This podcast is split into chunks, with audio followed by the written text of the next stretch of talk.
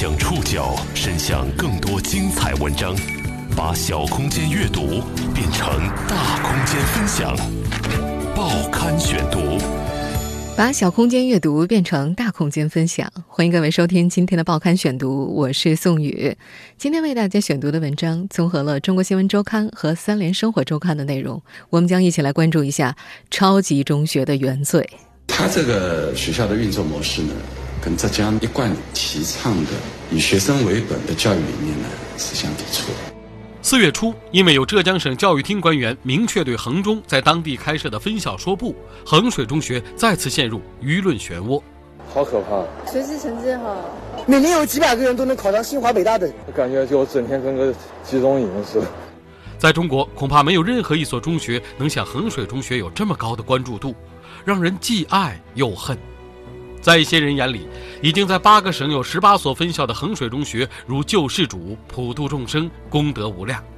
而在另一些人眼里，他又是个彻头彻尾的坏小子和野蛮人，扰乱秩序，罪无可赦。清华北大的输送机衡水中学为何在浙江遭围剿？报刊选读今天为您讲述超级中学的原罪。衡水中学恐怕不会预料到。这次的分校设立居然会引发如此轩然大波，不仅全国媒体都在关注，浙江省教育厅的官员还站出来对这所分校说不。这中学的基本做法呢，我们看了一下呢，显然过于强调了分数，把孩子可能很多时候把孩子做工具来看待，所以他这个学校的运作模式呢，跟浙江的一贯提倡的以人为本、以学生为本的教育理念呢。思相抵触。最终，连教育部都发了声，表示要切实扭转单纯以升学率评价学校教育质量的倾向。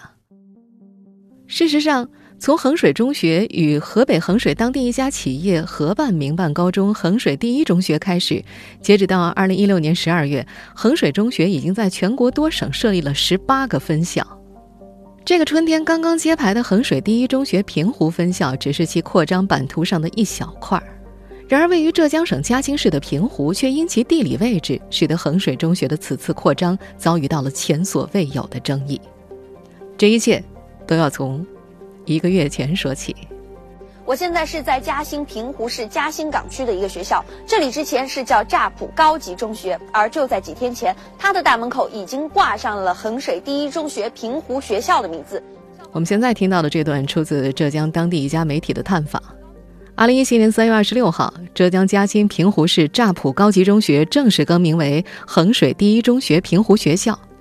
根据当时的宣传通稿，该校由河北衡水中学、衡水第一中学、浙江嘉兴港区管委会、广东高新教育集团联合共同创办。其中，河北衡水中学输出品牌管理、师资和文化；衡水中学和衡水第一中学的校长张文茂将会担任平湖学校的名誉校长。衡水第一中学将会派遣校长和各学科骨干老师来校。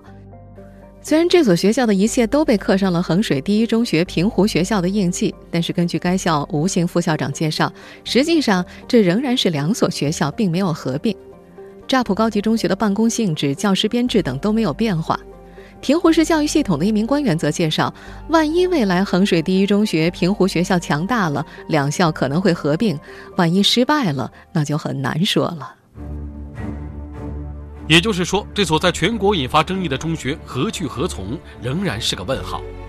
当地政府又为什么要引进衡水中学呢？他们又出于怎样的考虑？报刊选读继续播出：超级中学的原罪。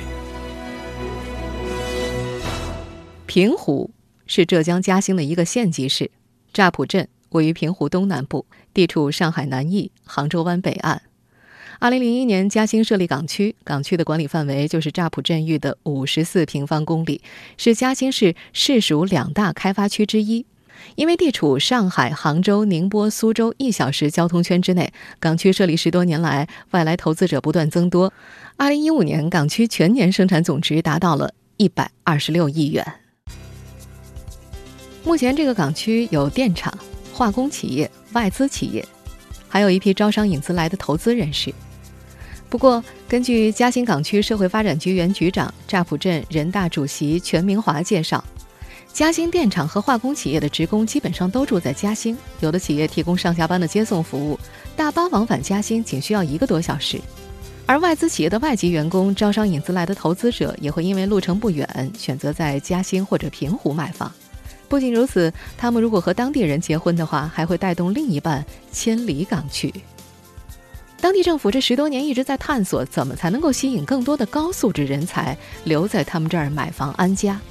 事实上，在嘉兴港区当地，无论是本地人还是外地人，都曾经多次提出，港区的教育质量提升的速度和经济发展的速度不匹配。过去，这个港区有两所小学、一所初中、一所高中，这其中的乍浦九龙山小学和乍浦初级中学的教学质量都在平湖市排名倒数。根据就近入学的原则，港区的房子根本就卖不动，人才不愿意留下，多少和下一代的教育有关系。嘉兴港区社会发展局原局长、乍浦镇人大主席全明华介绍，二零一四年港区下了很大的决心，和杭州师范大学合作，将乍浦九龙山小学和乍浦初级中学合并成了九年一贯制学校，成为杭师大附属乍浦实验小学小学部和初中部。目前呢，小学部在平湖市的十八所小学当中排名中等，初中部则在平湖市的十三所初中当中跻身了前五位，但是。高中教育质量的提升则相对困难一些。平湖地区共有四所高中，分别是平湖中学、当湖中学、新华爱心高级中学和乍浦高级中学。前三所高中都位于平湖市区，只有乍浦高级中学位于乍浦镇上，也就是嘉兴港区之内。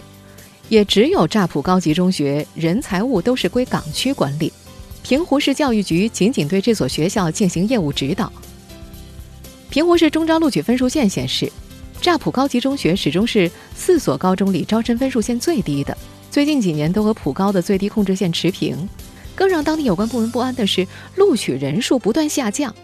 生源外流，再加上当地的生育率又不断下降，目前这所中学的班级数量从高峰时期的三十八个降到三十个左右，每班人数从五十五人降到四十五人以下。一开始，港区社会发展局认为。在乍浦高级中学存在生存问题的情况之下，需要对外合作，提升学校的教学质量和知名度，保住生源。他们和杭州师大继续合作，定期给乍浦高级中学开展教师培训，给予高考技术指导。合作已经持续了三年，高考的上线率呢也有了一定的提升。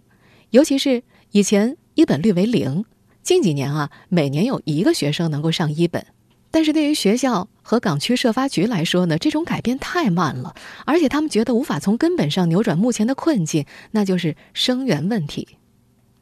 根据教育部的规定，公办学校是严禁跨区域招生的，公办学校突破不了的瓶颈问题，在引进民办合作机制之后就可以突破了。民办高中招生可以超越平湖区域，不受限制。港区社会发展局认为，这是改变乍浦高级中学现状的一条途径。二零一六年七月和十一月，港区主管教育的管委会副主任许红莲两次带队前往广东考察那儿的民办学校。十一月那次，他们参观了隶属于广东高新教育集团的广东省高新技术技工学校，这所学校和衡水中学有合作。在那次探访当中，他们和对方探讨了引进该校到嘉兴港区开办民办学校一事。接下来，双方数次来往，最终决定签约办学。嘉兴港区政府需要生源，衡水中学似乎可以解决他们的困境，一场跨地区的民办教育合作就此开启。但当衡水中学的招生模式在这个四月被媒体曝光后，重金掐尖的指责随即席卷，报刊选读继续播出超级中学的原罪。二零一七年春节之后，浙江平湖市教育局批准了衡水第一中学平湖学校建校，首次招生在高中部进行，一共招九十人，分为两个班，其中平湖市内六十名，市外三十名。正如嘉兴港区社会发展局所预料的那样，衡水第一中学平湖学校首次招生就引来了足够多的生源，而且还跨越了平湖市的地域限制。这个招生的情况是非常火爆，现在总共全国各地，从北京、河北、河南、安徽、江苏、福建，啊，还有我们浙江省就不用说了啊，总共有四百多个孩子过来咨询和报名。我们现在听到的是学校的招生办负责人的介绍。根据这名工作人员介绍，目前除了一两名生源地离浙江较远的学生还在考虑是否前来上学之外，衡水第一中学平湖学校的九十个生源基本上已经确定了。不过呢，这所学校提前进行自主招生考试一事被媒体报道之后，立刻在浙江省内引发争议，因为有媒体发现。浙江衡水第一中学平湖学校在招生简章当中说到，首批新生在二零一七年四月十五号报到。这个时间呢，它是早于浙江省的中考时间的。在媒体报道中，将这类提前招录优质生源的行为叫做“掐尖”。掐尖在公办高中里并不罕见，而作为外来民办学校强势输出的衡水第一中学平湖学校，它的掐尖行为就更加受到关注了。更何况，它还打着重金奖励的招牌。在该校的招生简章当中，明确写着对优秀生的奖励制度，其中写道：对本校高中毕业后考取清华大学、北京大学的学生，每人一次性奖励五十万元；考取香港大学、上海复旦大学、上海交大的学生，每人一次性奖励十万元；考取全国综合排名前十位的国内名牌大学，一次性奖励三到五万元。这不是衡水中学或者衡水第一中学的各个分校第一次规定奖励制度。定于二零一七年九月开学的衡水中学邯郸分校，此前发布的招生信息也显示，将会组织全市选拔考试，成绩前五十名的考生免费上衡水中学本部，前四百名的免费上邯郸分校。此外，前五十名去本部就读的学生，三年之后若考上清华、北大，邯郸分校一次性奖励学生五万元；在分校就读考入清华、北大，一次性奖励十万元。浙江省教研室副主任张峰在一次研讨会上直言，看到衡水一中平湖学校的招生简章，他非常的震惊。他说：“这种悬赏招生的模式是典型的恶意招生，是把商业竞争的营销手法引入到学校的运营当中。而教育的发展一定要拒绝赤裸裸的商业逻辑，这种逻辑就是击败对手，成就自己，不择手段，最大利益。”张峰表示，保持区域教育发展的整体活力。是地方教育发展的最大利益，所以规范招生、禁止悬赏招生是学校办学的底线呢。在这一事件被媒体曝光发酵之后，平湖市教育局已经面向全市范围内的初中发布了文件，要求确保每个初中生中考前均在校。目前我们可以确认的是，在今年的中考进行之前，衡水一中平湖学校它不会提前开学。浙江省教研室副主任张峰认为，位于河北的衡水中学本部，通过我们不太认同的招生方式，集合起了一批优秀学生，在较大学生底数的基础上，升学人数在河北占据了垄断地位。根据2016年的高考数据，北京大学和清华大学在河北省各录取了一百五十一人和一百二十三人，共两百七十四人。而共享同样师资、同样教学模式的衡水中学和衡水第一中学，一共有一百三十九名学生被两校录取，这占河北全省录取人数的百分之五十。用教育界的话来说呢，这样一所学校完全可以被叫做超级中学。不过，衡水中学以及衡水第一中学虽然有一百三十九人考上了北大清华，但是他们参加高考的生源基数同样也很多。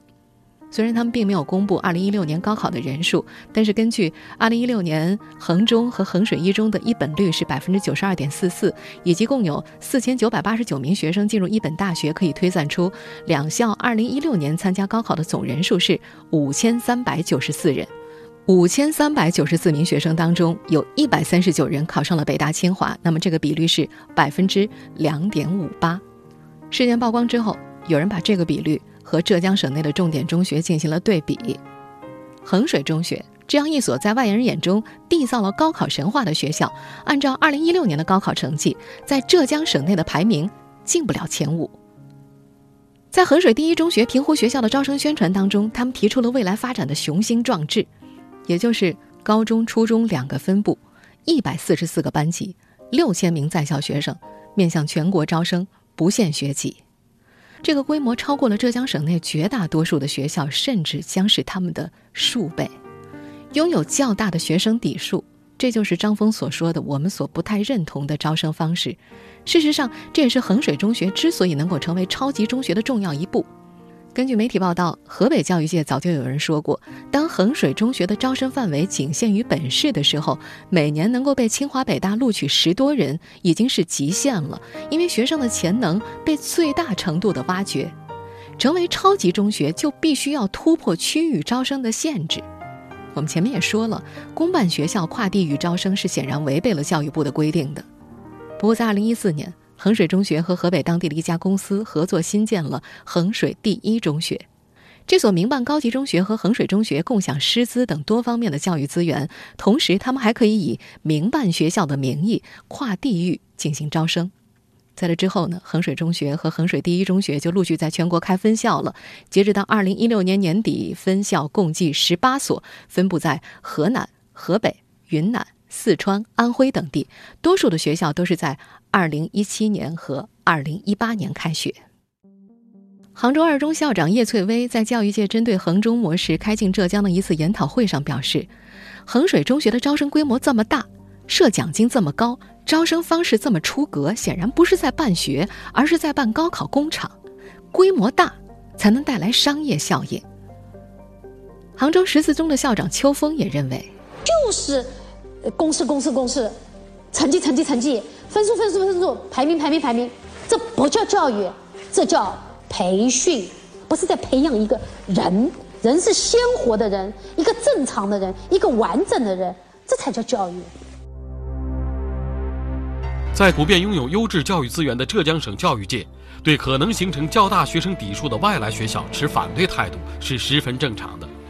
不过，衡水模式带给浙江省教育界的焦虑又远远不止这么简单。过去很多年，衡中模式是这所超级中学教育输出的法宝，但在教育界已经有越来越多的人认为，这种应试模式是落后的。报刊选读继续播出超级中学的原罪。衡水中学在各地所发布的招生信息都显示，他们将与衡水中学本部同步教学，采用衡中模式。什么是衡中模式？早在2013年，《南方周末》就曾经做过一篇很详尽的报道。有一名在衡水中学任教十年的教师说，衡水模式的基础是建立在对学生时间的控制之上的。另一名教师则说呢，衡水中学的管理特点就是没有死角。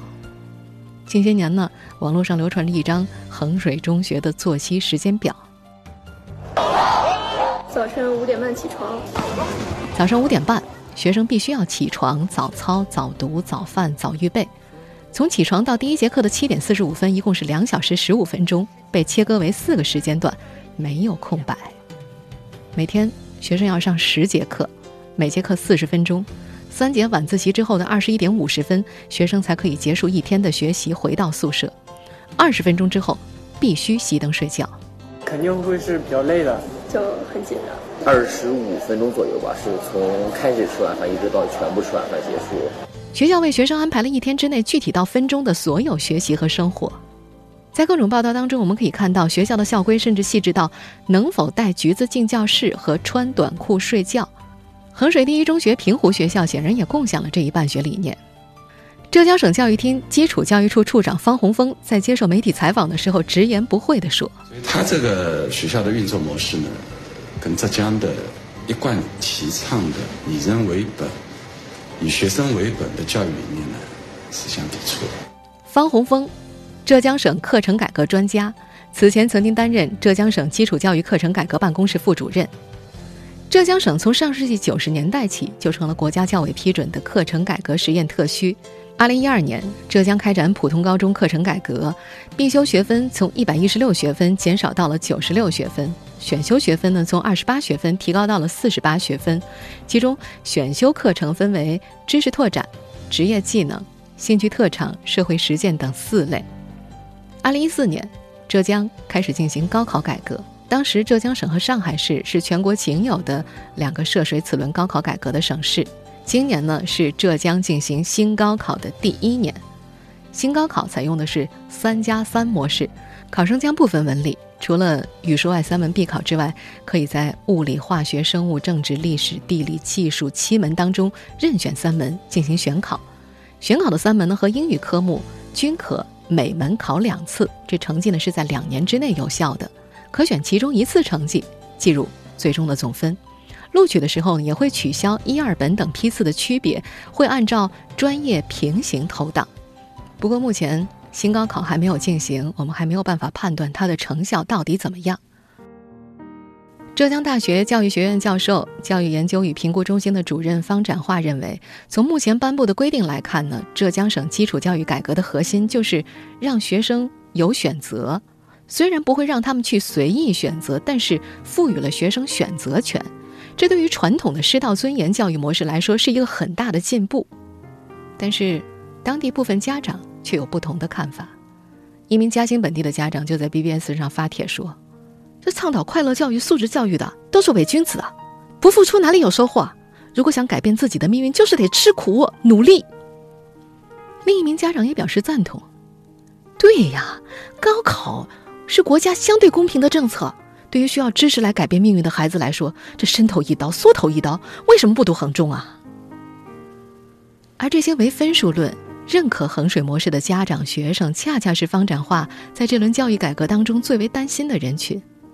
在他的眼中，衡水中学所代表的苦教苦学模式，曾经也在浙江盛行过，可以说是浙江教育的昨天。目前，浙江当地正在推进应试教育向素质教育的转变。大家的观念逐渐在改变，但是离成功还有很长很长一段距离。在他看来，新旧共存时期，改革生态很脆弱，有一部分的弄潮儿很坚定，也有一部分人在犹豫啊。如果衡水一中平湖学校按照既有的衡水模式安排学生的每一分钟，抓紧一切时间去学习，也许最终是有效果的，即便不是最好的效果。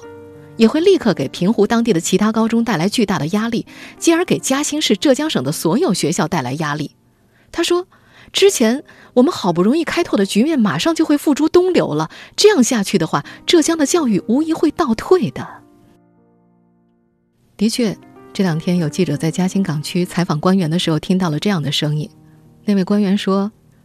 假如啊，这所分校最终办成了衡水中学本部的效果。”全浙江的考生，被清华北大录取的人数一半都在这个学校，那结果就好笑了。到底是谁强啊？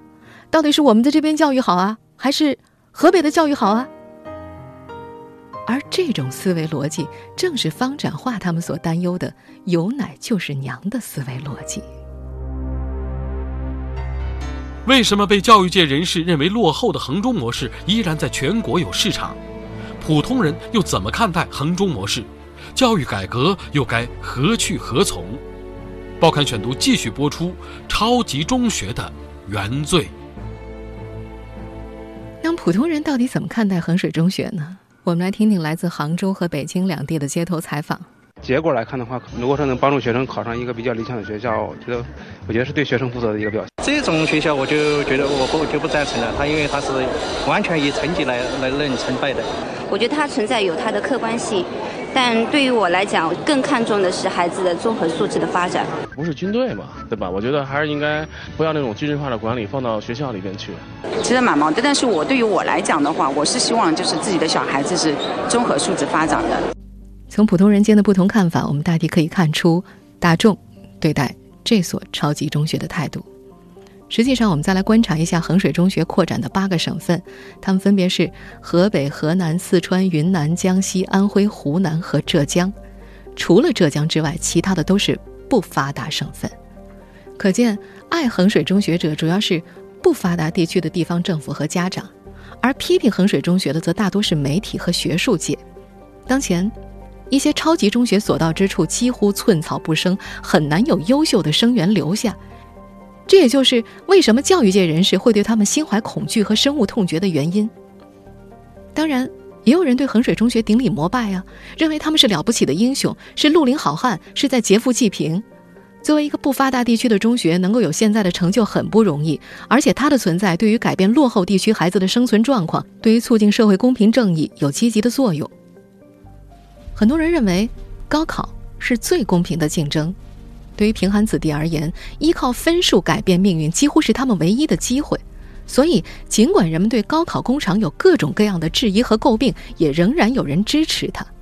在他们的眼里，为了达到改善弱势群体处境的价值理性，可以在一定程度上牺牲工具理性，容许存在一定程度的不正当的竞争。当前中国的教育改革陷入了价值两难的境地，追求教育公平，在影响和破坏教育改革的整体进程和顶层设计。对于弱势群体而言，分数。是硬通货，但是如果以分数作为唯一的选材标准，显然又是不科学的。所以，高考改革乃至整个教育改革的方向，必须在追求科学性和公平性之间做出选择。如果以追求公平性为主，特别是考虑落后地区和弱势群体的利益，衡水中学这样的学校也有一定的存在价值。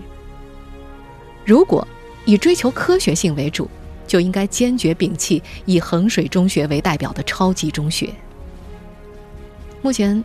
全国高考的升学率已经达到了百分之七十六，有一些发达地区的高考升学率呢，已经超过了百分之九十，高等教育的毛入学率也接近百分之四十三。在这样的大背景之下，仍然以高考的公平性为由拒绝教育改革，显然有失偏颇。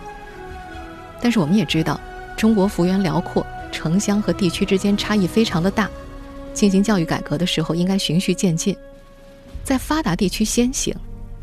在发达地区，通过体制机制改革，为教育改革提供良好的外部环境，淡化考试筛选，强化人格和素养的教育已经迫在眉睫。作为发达地区的浙江，引入衡水中学还是应该谨慎的。如果说衡水中学已经换装了，他不再是坏小子了，他能够遵守规则，可以通过提高教育教学水平在竞争中取胜，这当然无可厚非。如果反之的话，就应该保持高度的警惕，进行严格的监管。总之，中国基础教育改革的时机虽然已经到了，但是成功的路，也许还相当的漫长。